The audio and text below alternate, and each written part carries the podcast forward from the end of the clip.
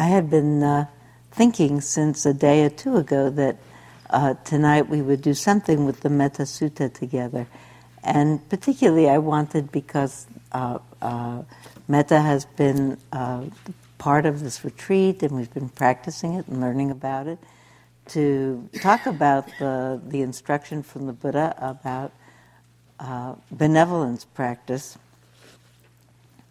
and I also wanted to talk about it as, uh, uh, as wisdom practice. I wanted to talk about the wisdom of benevolence. And I really was uh, thinking at the end of the uh, inquiry this afternoon how uh, I had two reflections about it that fit exactly into where we're starting now, I think. One was that uh, there, the, the, there was a theme, uh, as Christopher pointed out, between the, the two inquiries. Um, maybe to, to see if I can say it this way that uh, one was about how do we uh, keep an unembittered heart in the face of uh, unembittered mind in the face of such a difficult world full of so many fearful problems at this point. And the other, you know, how do I regain or keep or ensure that I have a not embittered heart when I have been so personally hurt and traumatized by something? I think it's actually the, the we could all relate to it so well because each of us has uh, in varying degrees, cognate experiences. How can I have my mind uh, be at ease about that? I'm choosing those words particularly because when we read this translation of the sutta, it uh, will say, May all beings be at ease, which I think is a much, uh, I, I, I, like it. I think it's a more, um, it's a more appealing translation for me than may all beings be happy. May all beings be at ease, that a mind at ease around everything, including difficulties, is something that I think we all want. And that my experience, and I think probably yours as well, when uh, somebody offers the stuff of their own life to share in front of all of us, and uh, with with with candor presents the the the struggle that they have and he and she have in their lives. Uh, just for a moment, uh, I have always a sense of each of us holding our piece of the struggle of the world. You know that in a way I'm connected. We each of us have our own struggles and when someone is able to share their particular corner of struggle that they are holding, I feel accompanied in my corner of struggle. Does that make sense to you? Um, and being interested in someone else's struggle, in fact, the wisdom of benevolence I was thinking about, uh, that a piece of it is being. Um, the ability to be interested in someone else's difficulty lifts me out of mine. Um, I was remembering just as I sat here before we began. Um, it must have been last summer because last summer was the last hurricane season in Florida. I had a phone call. I came home and I had um, a message uh, on my answering machine from my friend Tamara, who lives in Florida and uh, said, you know, Sylvia, this is Tamara. I'm calling to tell you that you don't need to worry about me. And uh, uh, I thought, ah, praise be. Two weeks before, Tamara had been tentatively diagnosed with ovarian cancer. And there had been a series of tests and biopsies and slides sent up to Sloan Kettering and back, and I'd known about all that. And here's a phone call that said, You don't have to worry about me. I thought, ah, they found out she doesn't have it. And then, but two seconds later, she continues on her message You don't have to worry about me. Even though Hurricane Rita is coming directly towards where I live, I have friends who live further inland in a house with less glass who have come to fetch me, and they're going to keep me with them until the storm passes.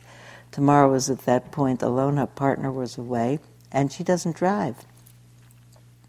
So he says, so you, don't, you won't hear from me all weekend, don't call. Uh, when the storm has passed, I'll be in touch with you. So all weekend long, I uh, watched the Weather Channel. And uh, I've never watched the Weather Channel for a whole weekend, but uh, it was a tremendous big storm. And um, so I watched, I actually became quite familiar with all the um, um, journalists on the Weather Channel because they come on, they, now we'll have so and so and so and so and they stand out in the rain and in the and in the wind. You know, I think they could go inside and say, "Outside, it's raining," but it's dramatic to stand in the middle of the storm. So they stand there clutching their windbreaker and holding the microphone, and the wind and the the rain is swirling around. And I'm watching them, and I become, you know, quite impressed with them. And they, as I start to know them, and they're familiar to me, and they give the reports of the storm. And, and at one point, uh, here's a you know, beautiful young woman clutching her jacket and giving the report of the storm, and it's blowing. And a big piece of debris, apparently a piece of uh, roof tile, must have flown right by her because you see the tile fly there and you see her move to the side in a hurry, so it didn't hit her. Went past her and she ducked out of the range of the camera for a while, for a moment and then she stands back up and she continues. And I think, I wonder if her mother is watching you begin to feel even about strangers that you care about them, that they should come through this. So, and then after the weekend, then the storm came by and the, you know, the eye of the storm, and I could see it on television. And sometime after the weekend, uh, when the storm had passed and Tamara called, she uh, called to report and we talked about it. And she said it was really something. She said, you know, the eye of the storm went right over this town where they were staying. She said, uh, we, and the, the, eye, the eye wall of the storm, she said, came through about one o'clock in the morning.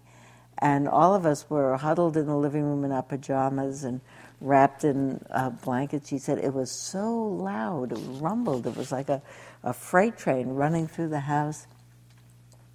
She said, so we huddled together in the living room and we prayed for everybody out there in the storm and everybody around us. And she said, uh, and I, I said to her afterwards, how were you? She said, you know, as long as we were together and thinking about everybody else out there in the storm, I was okay. She said, I wasn't frightened. There was something about it. She said, something about being in touch with all those other people in my mind out there. I told her about, I said, you know, I had a moment where I thought maybe the news had come that you don't have ovarian cancer. She said, no, I have ovarian cancer. She said, I just didn't think about it during the weekend because it wasn't happening now. And now the hurricane was happening. She said, I forgot, I didn't forget about it. I knew I had it. But that wasn't what was happening. What was happening is I felt okay because I was thinking about everybody else out there in the storm. So I, I, I offer that to you as a, a, contemporary explanation of the Metta Sutta. I feel okay when I'm thinking of everybody else out there in the storm. Because, uh, you know, if I want to make the storm into the metaphor for this life and everybody's particular hurricane that's going on for them, that um, one way of not feeling alone in my storm is to really be thinking of everybody else out in the shared collective storm as a friend. I also thought that if I haven't told you this yet this week, I should tell you, I actually think maybe Christopher did this, that uh, a better translation of the word metta is the friend sermon. I think you did say that, Christopher. Did you say that? That that the word metta it comes from the same root word as friend. So it's really the friendliness sutta. I, I actually think we should call it the benevolence sutta or the blessings sutta. Be better than loving kindness, which is a, or even the love sutta if we want. But loving kindness is such a Victorian word, and it always comes in old prayer books in terms of vouchsafe your loving kindness, and no one knows what vouchsafe is, and you know, and and loving kindness. Well, what is that exactly? It's really friendliness. It's the lack of ill will. It's more actually than the lack of ill will. The lack of ill will is the lack of ill will. And past that, out of the lack of ill will, and clarity about everybody's walking around in a storm and in a hurricane. Out of that, the natural compassion of the heart manifesting itself. So may all beings be at ease. And in a minute, I'd like for us to read this uh, sermon together out loud. And uh, I'm going to tell you a little preamble to it, and then we'll read it out loud.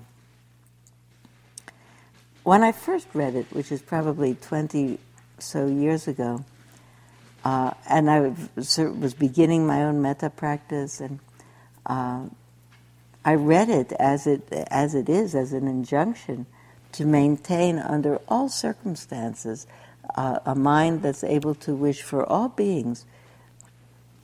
May you be at ease. it seems to me that a uh, that maybe the one in incredibly important piece of it are the words omitting none. All beings, omitting none. Not almost all beings, but really all beings.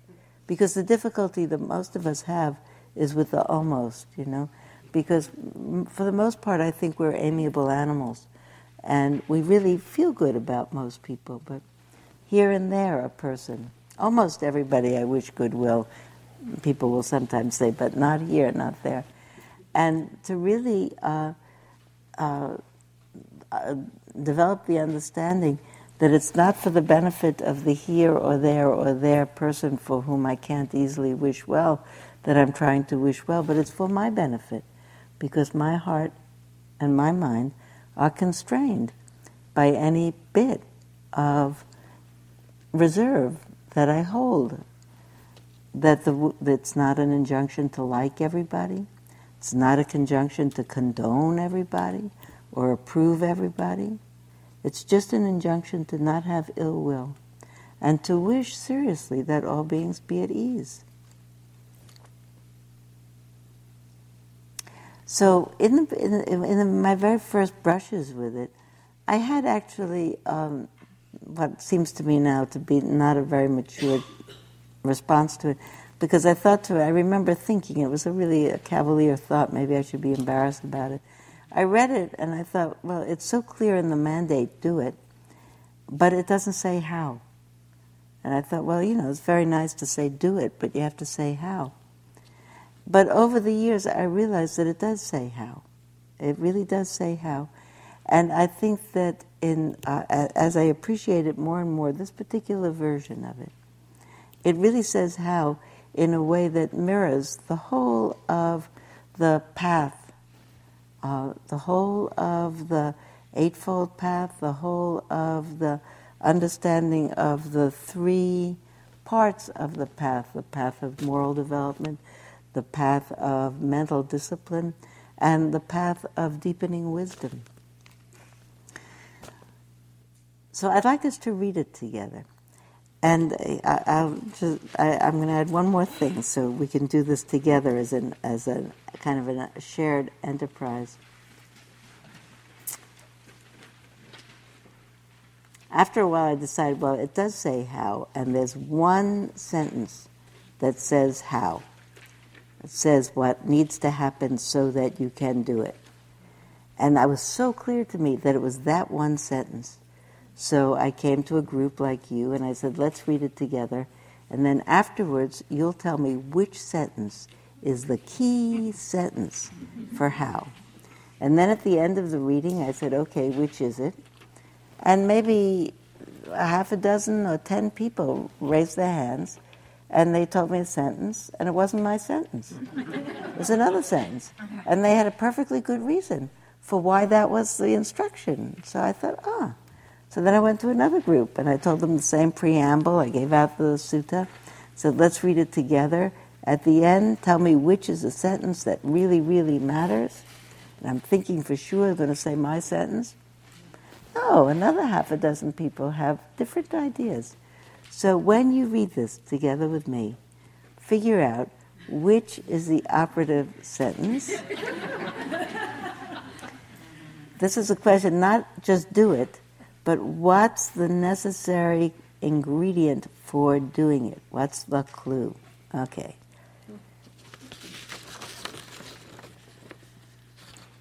Let's read it together. Normally, when you chant it, the, the chant leader will say, Now let us chant the Buddha's words on loving kindness. Now let's read it together. This is what should be done by one who is skilled in goodness and who knows the path of peace. Let them be able and upright, straightforward and gentle in speech, humble and not conceited contented and easily satisfied, unburdened with duties and frugal in their ways, peaceful and calm and wise and skillful, not proud or demanding in nature. Let them not do the slightest thing of which would later reprove, wishing in gladness and in safety, may all beings be at ease whatever living beings there may be, whether they are weak or strong, omitting none, great or the mighty, medium, short or small, the seen and the unseen, those living near and far away, those born and to be born, may all beings be at ease. Let none deceive another or despise any being in any state. Let none, through anger or ill will, wish harm upon another, even as a mother protects with her life her child, her only child. So, with a boundless heart, should one cherish all living beings, radiating kindness over the entire world spreading upwards to the skies and downwards to the depths, outwards and unbounded, freed from hatred and ill will, whether standing or walking, seated or lying down, free from drowsiness, one should sustain this recollection. This is said to be the sublime abiding. By not holding to fixed views, the pure hearted one having clarity of vision, being freed from all sense desires, is not born again into this world. So, what's the operative line? Go for it. By not holding to fixed views. Do you want to say one sentence about why?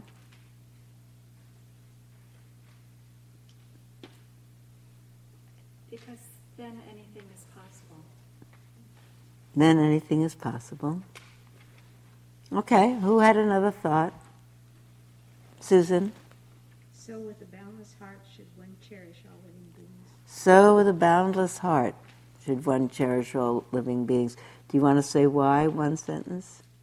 Well, um, when you open, when you have a balanced heart, when your heart is open, then uh, there's a possibility that you can uh, cherish, you want to cherish all the living beings, not letting anybody escape. So if your heart were boundless, you would be able to cherish all living beings. Yeah. One should sustain this recollection. One should sustain this recollection. Why do you think? That to me is what we're do- I'm doing with the metta, reminding myself So I'm reminding myself over and over of the metta reflections. Okay.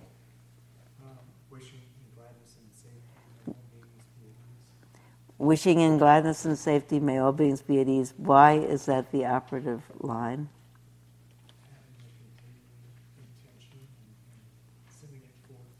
Wishing, sending it forth, continuing the intention. What else do you think? Go ahead. I agree with that same one, but because more it's, it is actually telling you this is the action. This is what that is telling you this is the action. In gladness and in safety, may all beings be at ease. Okay, what other ideas did you have?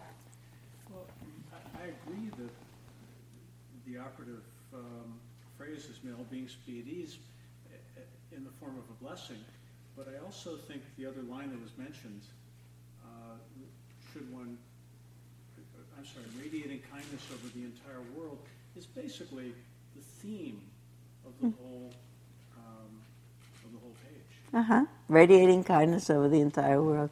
It's the theme of the whole page, Jim. I'd like to ask you a question. Uh huh. The thing, I want to go back to the thing about not holding fixed views. To me, it's so difficult when states of mind come along that make me, make it, it so real. Depression, for instance, the world can look in a particular way, Huh? and you tend to, uh, you know, I tend to judge people more. Is it reasonable or is it wise? How do you move into metta with that? I think I, I do it, maybe done it too aggressively in terms of just making myself do it, and it always seems to backfire. Hmm. How do you do it? Well, we could talk a little bit more. I want to get some more, but you know, I think one of the one other interpretation for me, in addition to the one you said, of the fixed views of, um, as I think about when I am stuck about someone, or actually something, and embittered in response to them. Um, it's usually because my view at that point is limited and fixed. And if I can back up from it and include other things and see it in a bigger frame and not be attached to that particular view that is causing me to be stuck, it's a very important question. I just want to see if there's any more lines that jump out at people. Even as a mother protects with her life her child, her only child, that speaks to a relationship that we all have and that really is um, um, archetypal of doing anything for anyone. And Frank had one. I was going to say the same thing. Frank was going to say the same thing. Yeah. Um, the pure-hearted one having clarity of vision. The pure hearted one having clarity. Once you have clarity of vision, then metta comes easily. Once you have clarity of vision, metta would come easily because you would, I'm filling in, because you would see that it couldn't be other and this person couldn't be other. Yeah? This is said to be the sublime abiding by not holding. This is the sublime attitudes dwelling in the highest consciousness. in the highest consciousness. One more. That I couldn't come up with one line, and what I thought is that this is so comprehensive and so universal that if you can achieve almost any of the lines, you can achieve being loving toward all beings. Mm-hmm. So thank you very much, Daphne. That's a good place to end. I just want to see who had another line, didn't say it, but who thought something else. Was there any line that we didn't cover that you thought? Those are the main. Okay. So, I, and actually, I think everybody, uh, you know, there isn't a right line. One of the one that I, the, the, the operative one that I thought, if I think about what really makes it happen, I love all those lines and I love all those explanations. I think that I have to feel safe and glad, and I need to do whatever it needs to hap- happen in order. I think for myself, the the the um, the if I think about what will make it possible for me to have a boundless heart, what will make it possible for me to drop a big fixed view, what will make it possible for me to sustain the recollection, what will make it possible for me to wish may all beings be at ease. I need to feel safe so that my mind is at ease and I am relaxed and I have the widest understanding. Somebody over here just said, you know, if I have a wide understanding, I'll remember that everything is just the way it is because it couldn't be otherwise. And that there's no one to forgive, no one to resent.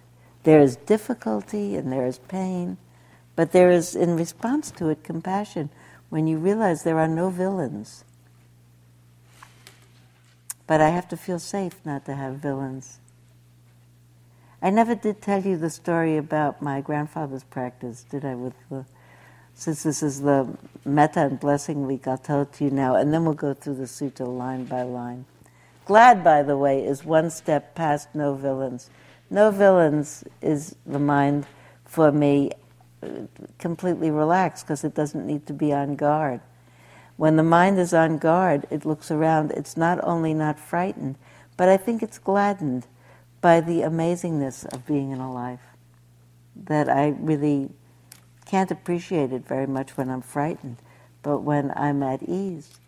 We all talked about it in, individually, in, in, in groups, and one to ones all this week, that you walk around and all of a sudden something happens. The deer goes by, or the moon comes up, or something happens, and when the mind is resting, it says, Wow, the moon is coming up wow, look at that deer. It picks itself up, and in that moment, it relates itself to the whole world. So I'll tell you my grandfather's practice because it comes up about uh, in in one of these lines here about um, not wishing, not through anger or ill will, wishing harm upon another. I like to honor him with this. Um, my grandfather uh, never mentioned a person's name without saying one of two um, phrases after the name. He would say, uh, My daughter Gladys, may she rest in peace, had a more relaxed nature than my daughter Miriam. May she live and be well. So uh, it didn't always have to be a comparison. She, he could have said, uh, my, son, my grandson Henry, may he live and be well, is a very good cook. Um, he said, uh, My wife Ida, may she live and be well, has become so cranky um, since after she passed 90 years old that I can't live with her. So that's why I came to live with you. Um, that's when I learned about the practice because he lived with me and I noticed that he never said anybody's name. And I assumed at the time that, it, you know, he spoke English, but it really is, uh, I assumed it was Eastern European folk custom that you don't mention a person's name without somehow covering them with a protection mantra from whatever might be around. So if you mention somebody, calling the attention of who knows what spirits around, you have to put a protection mantra around them. And there's only two possibilities either may they live and be well, or may they rest in peace. There's only two kinds of situations that you can be in. But I realized in the course of the time that I lived with him, he, and I don't know what he thought about why he said that. He didn't. We didn't discuss it. He just did it, and I actually thought about it years after he died, just shortly before his 100th birthday, actually. But I thought about it, and I thought that what that did, I don't know if it, I don't know about protecting the people that he thought about. It protected him. And it protected him from his mind falling in accidentally into ill will.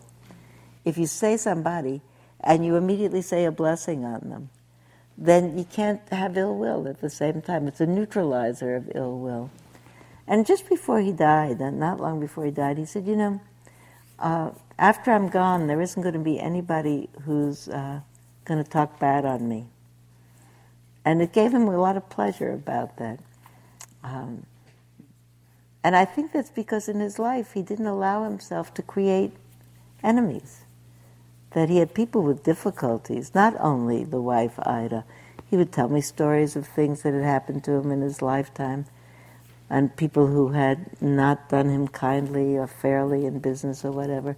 He would say, so and so, may they rest in peace. So and so, may they live and be well. It kept his mind from falling into ill will. Just kept it a news report. That's what they did, and it wasn't. It wasn't comfortable, but it was a blessing after it. So this is actually this is blessing practice. Let's read it together, and I'll stop you at a certain point. We'll read about six lines or eight lines. We'll read up to wishing in gladness and safety, because the beginning part of it, I think, is a uh, summary of sila practice, of morality practice, of the beginning three steps of the Eightfold Path, depending on where you want to put those three steps. So let's read together again, just those lines. This is what should be done by those who are skilled in goodness and who knows the path of peace. Let them be able and upright, straightforward and gentle in speech, humble and not conceited, unburdened with duties, frugal in their ways, peaceful and calm, and wise and skillful, not proud and demanding in nature. Let them not do the slightest thing that the wise would later reprove. So if you think about that, you went by the prayer wheel so many times this week, you saw wise action, wise speech, wise livelihood. Yeah? Three steps of the Eightfold Path. You see them in here.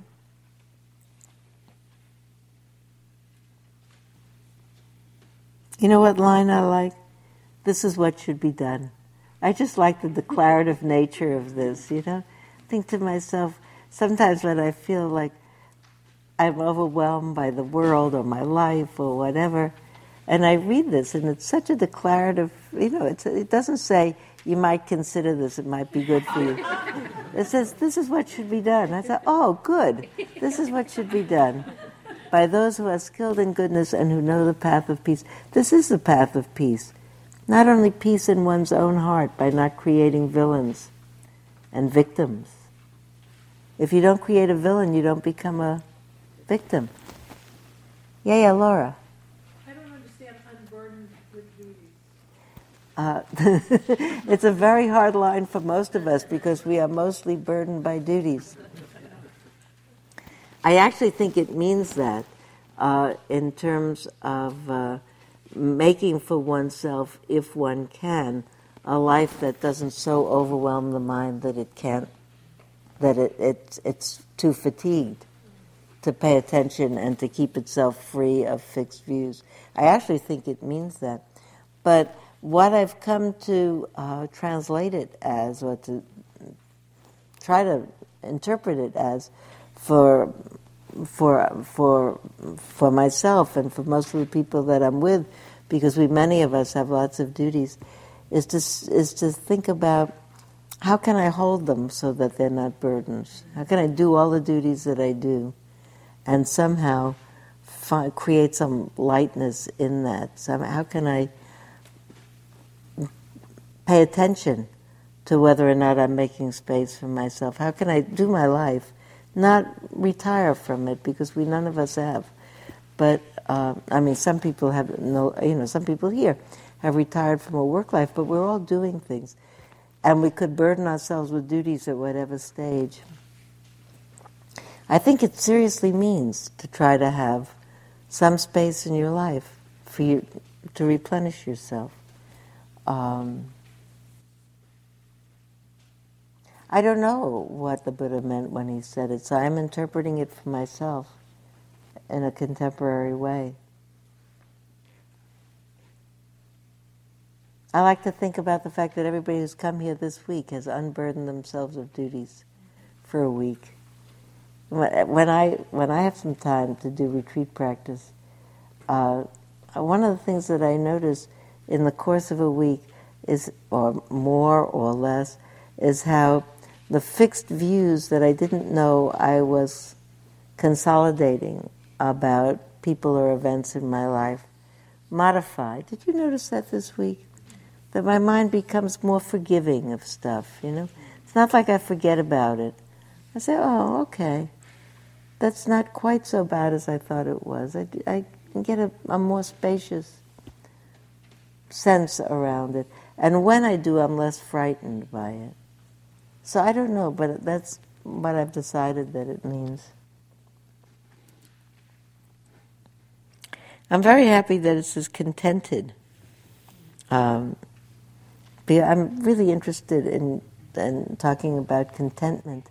I like to use that often instead of happy, because uh, happy has so much of a sense often that I'm pleased with what's going on. And I, I actually think uh, for myself, it was the greatest piece of exciting news to discover that I didn't need to be pleased in order to maintain some level of contentment. This isn't what I wanted, but it's what I got. Uh, I don't like it, but I can manage. And life is still good, and people are good, people are kind. Some space around that.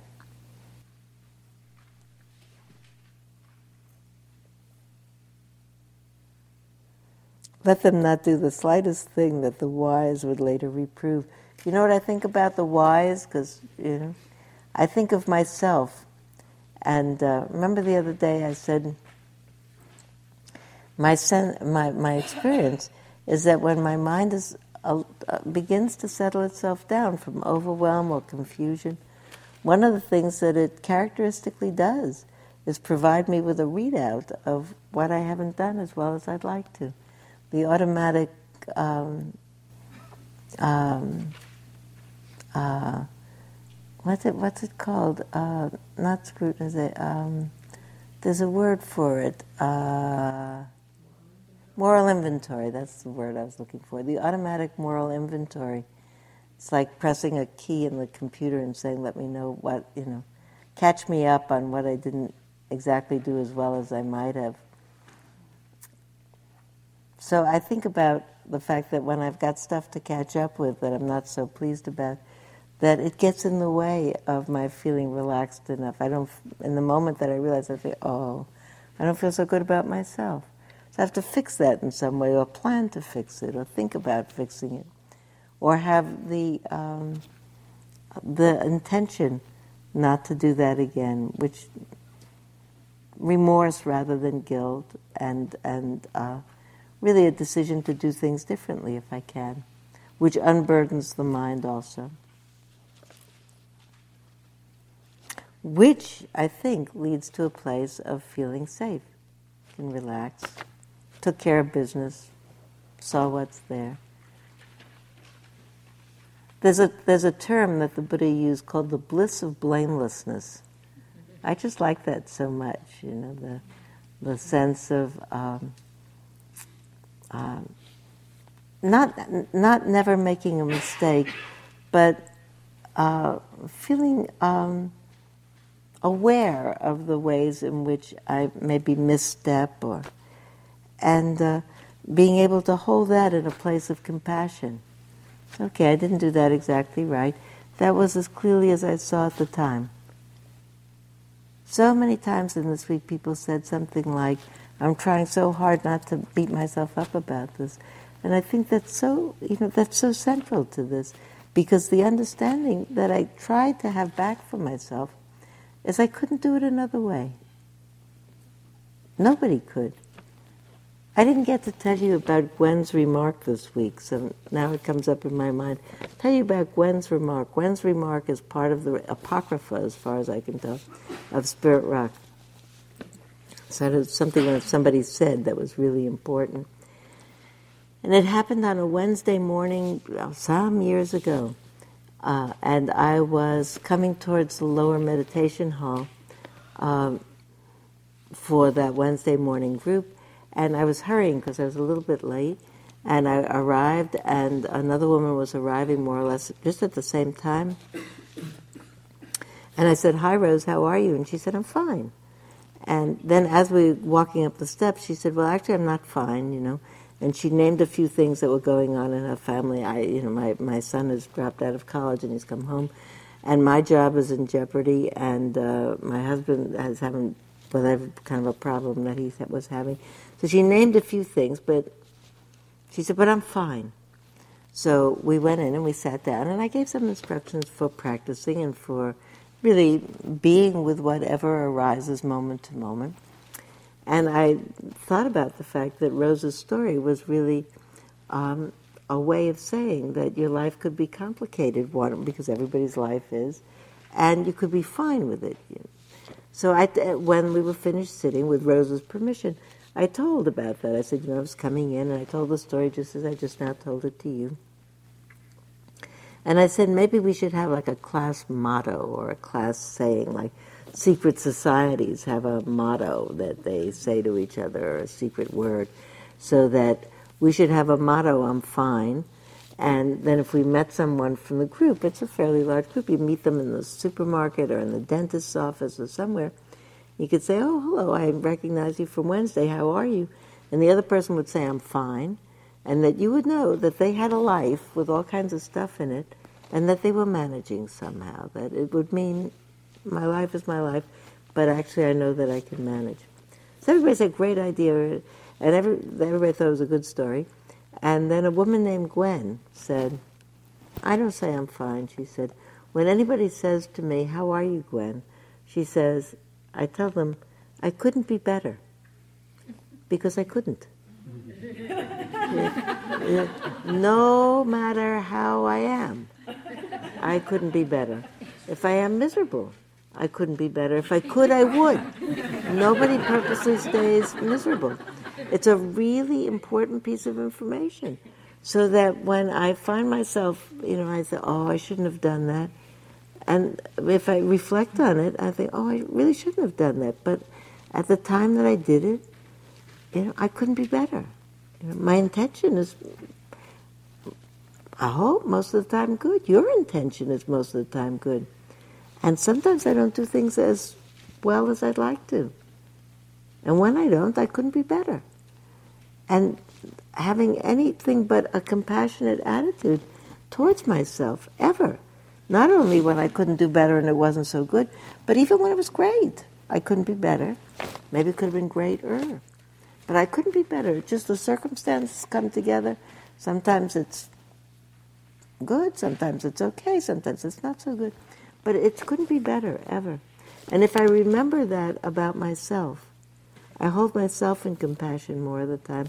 And when I remembered about anybody else, finally, I don't have to like it but it couldn't be better.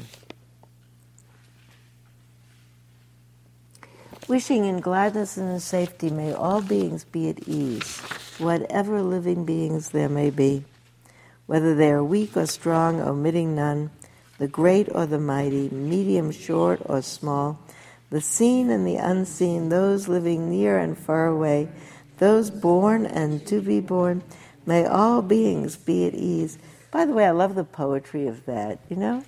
You notice those that can be seen, those that can be not seen, those already born, those yet to be. You know, I don't know about what's what's cosmologically true, but it's such a it's such an inspiration about really wish it. You know, that's what we really hope for, really omitting none. Let none deceive another or despise any being in any state. Let none, through anger or ill will, wish harm upon another. You know, wait, wait, here we are. I want to talk about these lines as being the middle segment of the Eightfold Path right effort, right mindfulness, right concentration. When you say towards all beings, omitting none. That really means it's a tremendous mandate, injunction, omitting none, no matter where, born, unborn, seen, unseen. And my experience is sometimes that really requires some effort. And maybe, and, and for me, not the effort to force myself to wish well, but to really encourage myself to move my mind into a place where I see clearly enough that I know that other than wishing well is a cause of distress, a cause of my own suffering. It really is important to say that. It's not about pushing through and obligating yourself to wish everybody well, even if your mind is not in a mood to do it or able to understand doing it, and if your mind balks at doing it. For myself, the mandate is to do whatever I need to do for my mind to move into the place of knowing, A, that nobody can do better. That doesn't mean it's good. It means I should do everything to change who I can, how I can, and work for the best kind of change. It means it's just what it is because of every circumstance. No one at fault, no victims, no villains. The, the, the, the result of circumstances and causes. And maybe even more profoundly, it means that I will remember that if I am in a place other than wishing well, if ill will remains in my mind, then my mind is suffering. That really it is the cause of my own suffering. Because I am holding on to a fixed view that I can't let go of, and a painful view. That this all for all beings is really for me.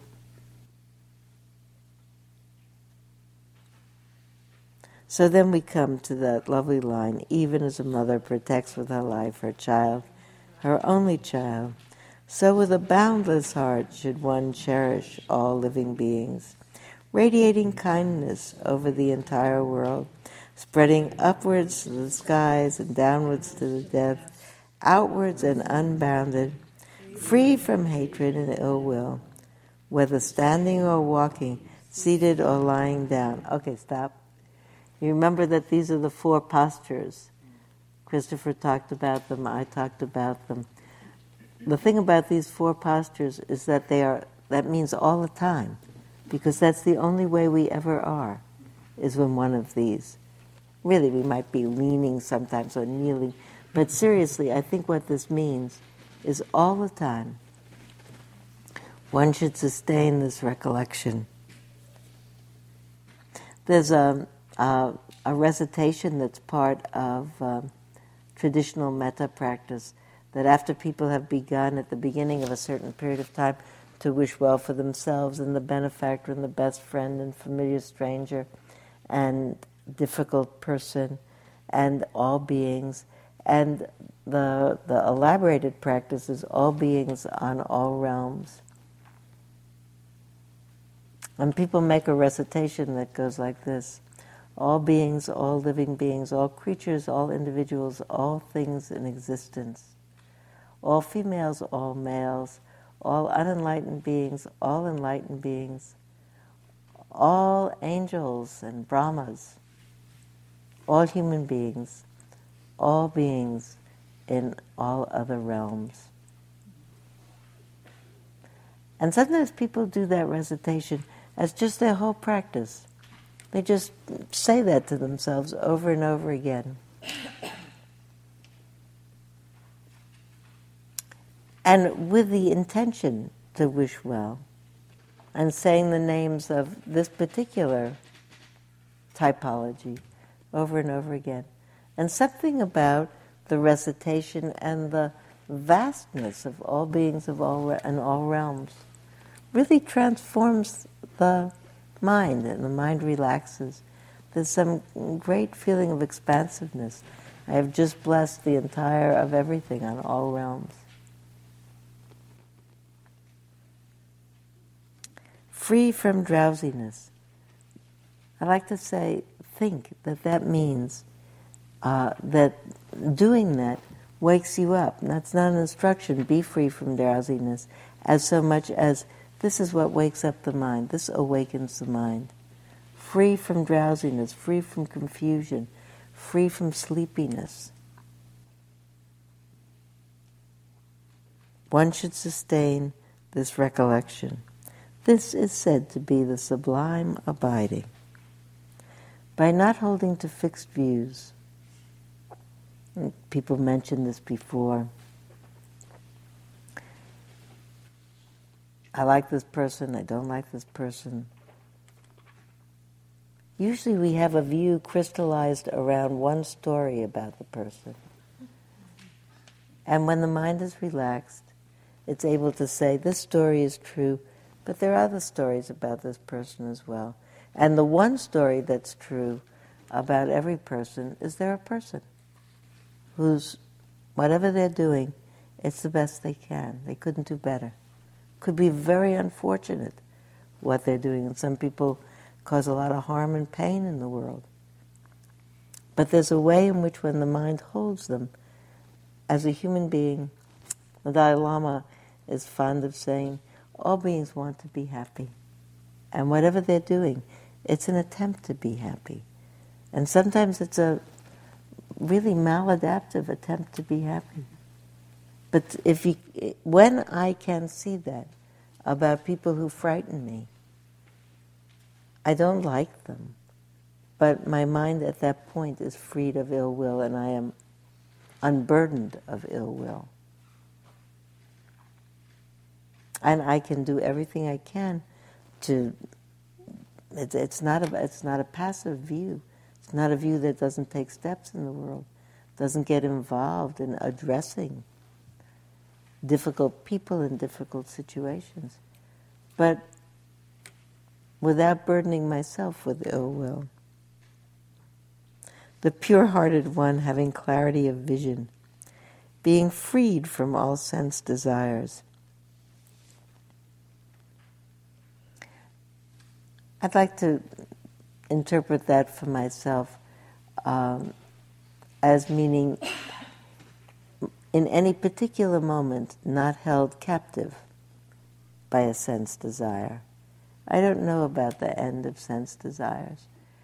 So I really will interpret that as um, not held in the thrall of the imperative to have things different, which confuses the mind, is not born again into this world. And I'll interpret that for myself as not reborn moment to moment into suffering. I'm not sure about literal rebirth. I don't know.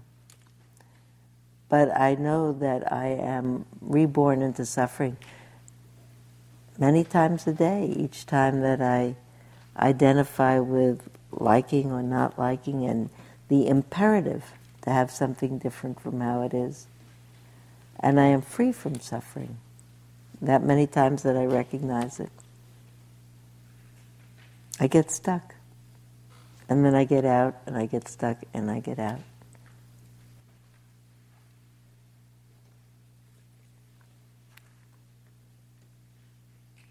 So the last lines of this, the middle lines, I think, parallel the middle part of the Eightfold Path, needs right effort, wise effort, to really notice that my mind has ill will in it and decide not to have it.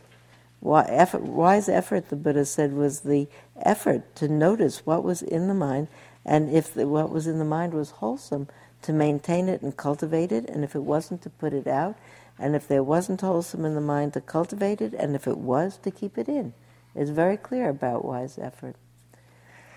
Wise mindfulness is part of the middle part of this sutta, I think, because I need to be paying attention to how am I feeling about people? What is my intention in this moment? Am I wishing with whole heart in all these?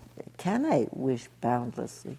What comes up for me as bars to my wishing boundlessly?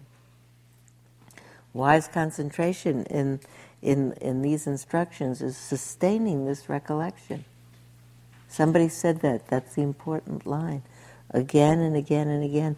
So the middle section, I think, parallels the section of the Eightfold Path that uh, really is mind discipline, mental discipline.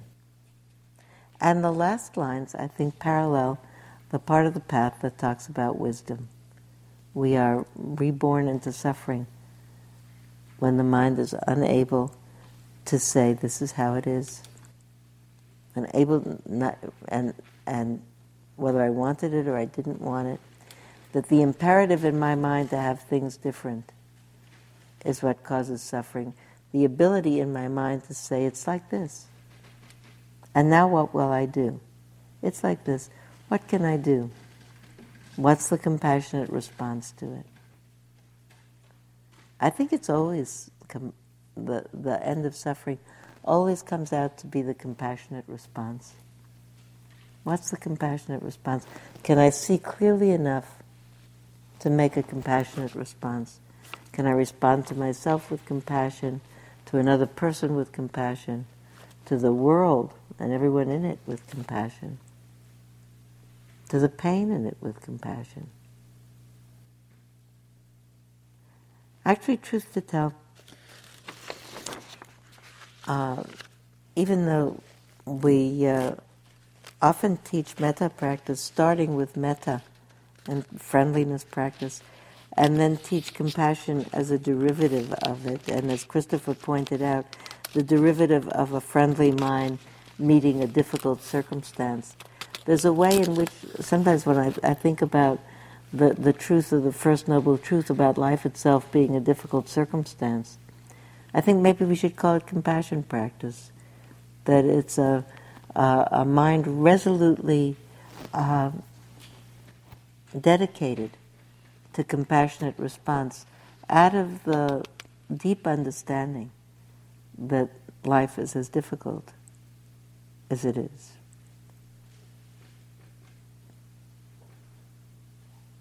And that connecting in care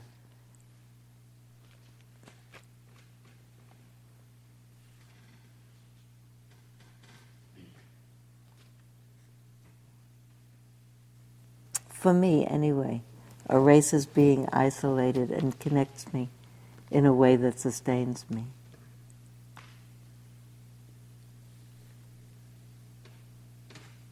So thank you very much. Let's just sit for a minute.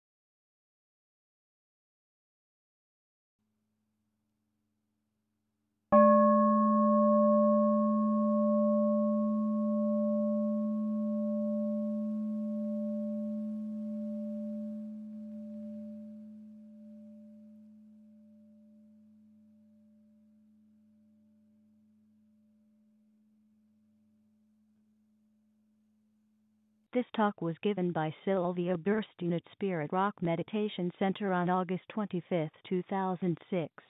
It is an offering of the Dharma. Thank you for listening. To learn how you can support the teachers and Dharma Seed, please visit dharma dharmaseed.org slash donate.